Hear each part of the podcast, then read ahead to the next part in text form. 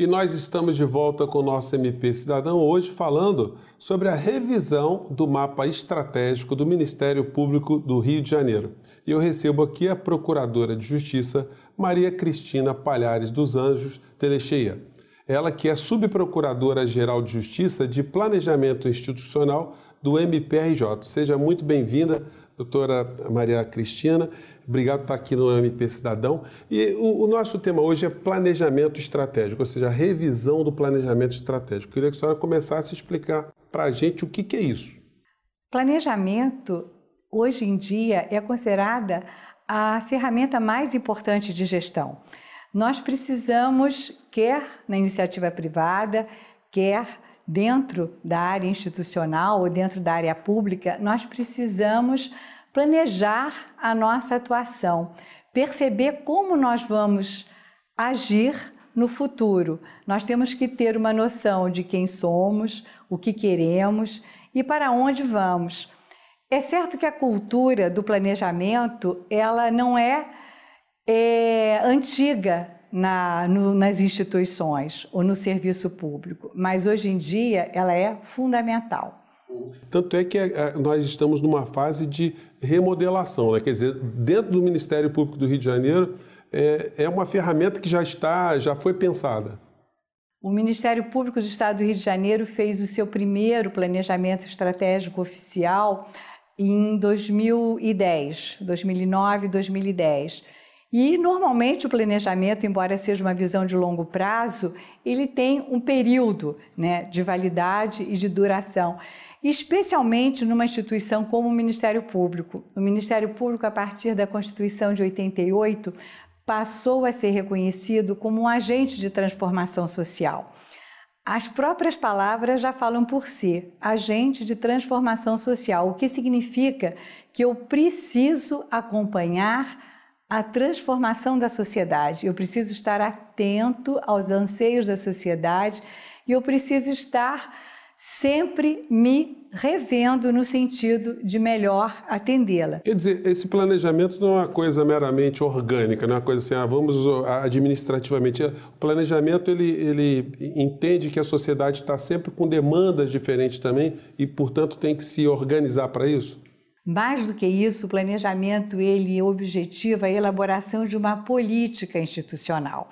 E uma política institucional que vai ser construída e vai ser construída a partir da base não só dos membros que integram a instituição, mas também dos servidores e colaboradores. Uhum. E o interessante é que talvez é, a base ela já tenha sido definida, ela definitivamente está indicada na própria Constituição Federal, que traça a missão, a visão e os valores do Ministério Público. Mas o Ministério Público, ele é único como instituição, mas ele está espalhado pelo país em todos os estados, o que significa que ele atua em realidades muito distintas. E o que nos leva à conclusão de que, embora observados parâmetros nacionais que não são diferentes dos parâmetros da própria Constituição, o Ministério Público precisa, em cada estado, elaborar a sua própria atuação? Quais são os rumos da minha atuação? Eu diria que cada planejamento tem o seu próprio DNA, porque ele é obtido a partir da realidade local. Eu só posso atender a demanda da minha região. Não tem sentido eu me organizar, me planejar, uh, convergir atividade fim e áreas estruturantes para algo que seria retórico, que ficaria no papel.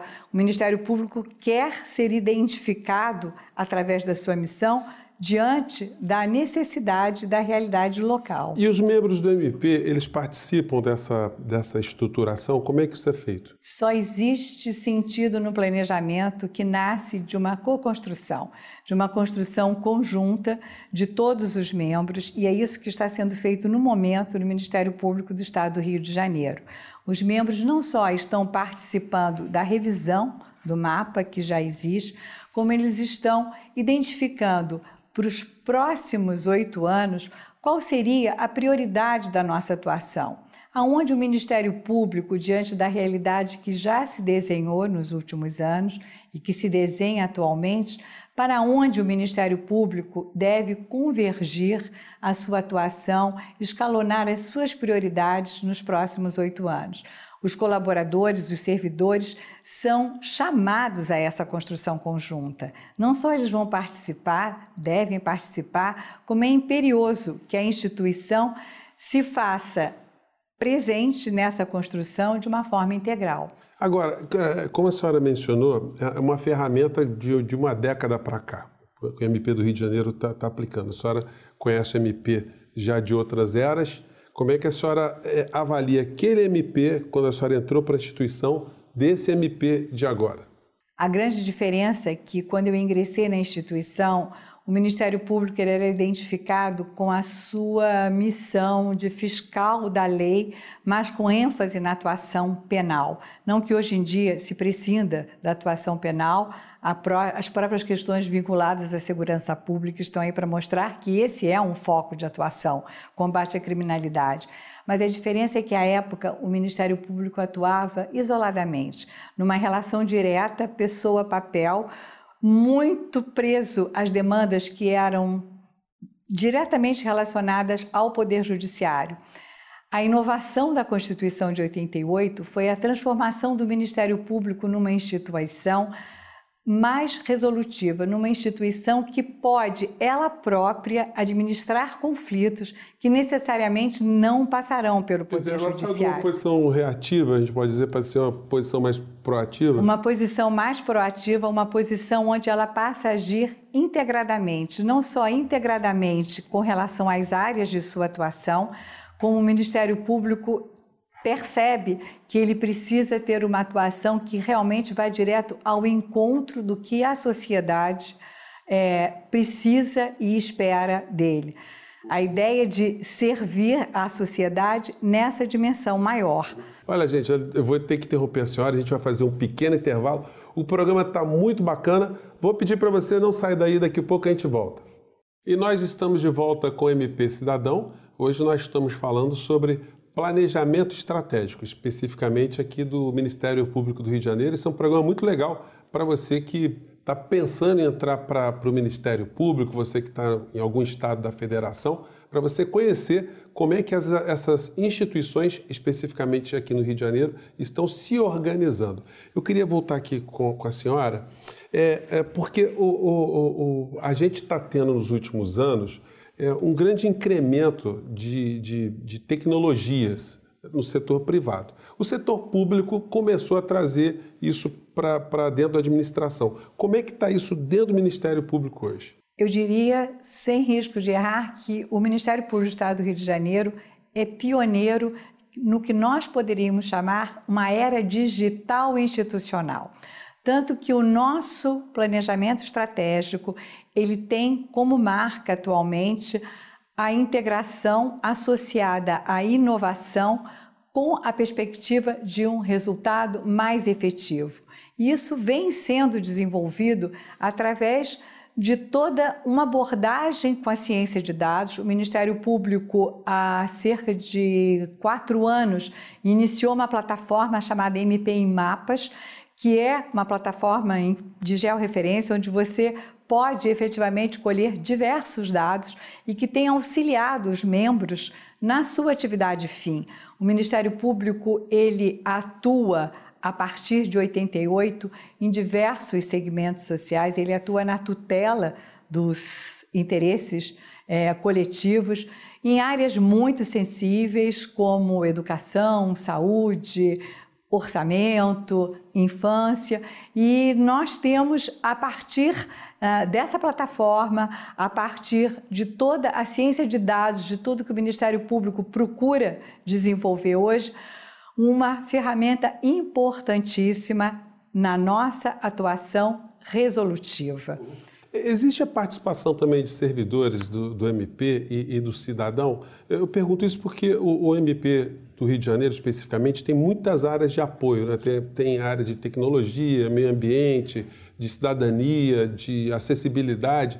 É, é, esses setores, eles interagem com esse tipo de trabalho que vocês estão fazendo? Interagem diretamente, até porque a nossa atividade fim, ela está diretamente voltada para essas áreas. Hoje em dia é impossível pensar numa instituição que pretende planejar um futuro numa perspectiva de oito anos sem uma área de TI que atenda efetivamente a essas necessidades. Nós temos a comunicação com o cidadão através de audiências públicas, mas também através da nossa ouvidoria. A, a, sociedade se comunica com o Ministério Público de várias formas e hoje em dia a comunicação é presente em toda a comunicação é, digital né, que existe, em toda a comunicação que nós temos através de aplicativos e o Ministério Público tem evoluído extremamente nessa linha o Ministério Público, ao longo dos últimos anos, ele consolidou uma credibilidade e é isso que se pretende para os próximos oito anos dentro do planejamento. E para a autoestima do promotor de justiça, como é que isso tudo funciona? Ele, ele se sente mais, mais, mais, mais poderoso, mais, mais efetivo na, na missão institucional dele? Eu não sei se ele se sente mais poderoso, mas ele certamente se sente mais amparado, ele se sente mais aparelhado. E eu, eu acho que o objetivo não é o empoderamento, acho que o Ministério Público ele teve um crescimento expressivo, ele adquiriu essa posição. É, dentro da sociedade com a Carta Constitucional, ele tem essa posição legitimada, essa posição que poderíamos chamar de empoderamento, ele tem legitimada pela Constituição. E o que o Ministério Público, especialmente os seus membros, buscam hoje em dia é esse aparelhamento, muito mais do que o empoderamento, para que eles possam é, cumprir com eficiência essa missão. Nas áreas que eu já mencionei, que permeiam o nosso dia a dia e que são essenciais a, para que o cidadão se sinta efetivamente respeitado como cidadão. E qual a expectativa que vocês têm desse, desse planejamento, dessa reestruturação? A expectativa é de que o Ministério Público possa mudar a cultura no sentido de uma integração. Integração é um é uma das uh, vertentes desse planejamento associada à inovação. É muito importante que o Ministério Público se conheça, que conheça as suas estruturas, inclusive as suas estruturas de apoio, e que passam, como você mesmo disse, Zé Fernandes, é, a agir de uma forma integrada. Não tem sentido, a instituição ela é única, ela é uma instituição, ela é una, e ela precisa é, se desenvolver a partir do trabalho de todos e não apenas daqueles que exercem atividade fim. A atividade fim hoje em dia ela não conseguiria se exaurir em si mesmo sem o apoio das áreas estruturantes. Isso ajuda na conexão com outras instituições, poder judiciário, poder executivo. Esse planejamento todo ele acaba até até estimulando que outros entes também operem nessa frequência, vamos dizer assim. O planejamento estratégico em si, ele já tem essa visão que tangencia outras instituições, faz parte do planejamento.